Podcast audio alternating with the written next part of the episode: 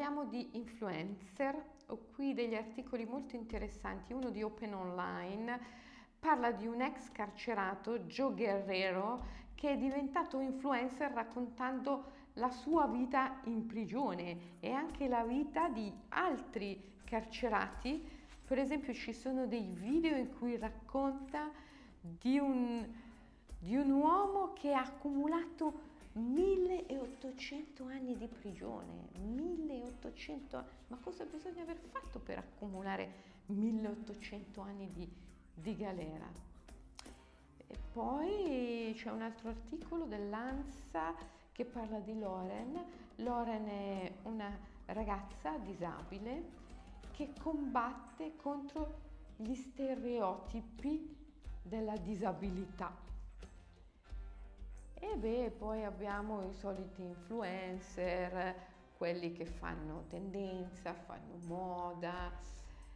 E, ehm, e qui abbiamo un articolo di agi.it che si interroga su quanto questi influencer contribuiscano a vendere prodotti o meno. Per fortuna sembrerebbe che non contribuiscano poi molto perché la gente, anche se li segue, prima di comprare qualcosa che loro consigliano, ci pensa, ci pensa.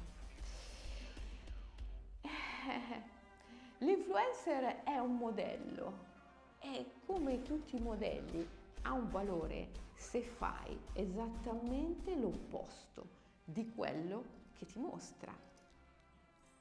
Purtroppo in genere le persone quando seguono un modello lo fanno per imitarlo, ma se tu imiti il tuo modello, tutto quello che puoi aspettarti è di riuscire al massimo a fare quello che lui fa, forse un po' meglio, ma non potrai mai scoprire il tuo vero potenziale. Supponiamo che sei un maratoneta e che il tuo modello è un maratoneta che ha accumulato molti successi e tu lo segui per imitarlo, lo segui come modello da imitare. Il massimo che ti potrà capitare di fare è essere felice se riesci a fare una maratona un po' più veloce di quello che ha fatto lui e di essere triste se invece sei più lento o anche molto più lento di lui. Ma se invece di imitare il tuo modello, ti rifletti in lui e poi centri la tua consapevolezza su ciò che sta in mezzo. In questo caso è la corsa, la velocità e la leggerezza nel correre e anche la resistenza nella corsa.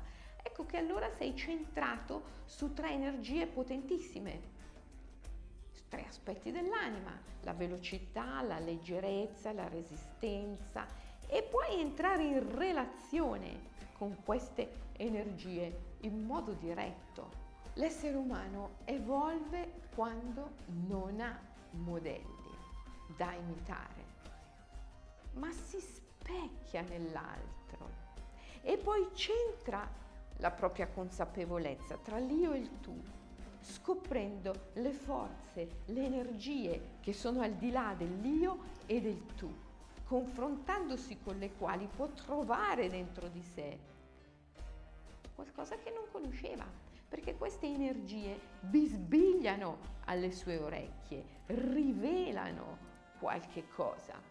Perciò non imitare, specchiati e poi centrati tra l'io e il tu, in quelle forze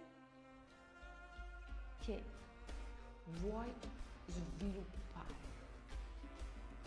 e che il tuo specchio ti aiuta a trovare.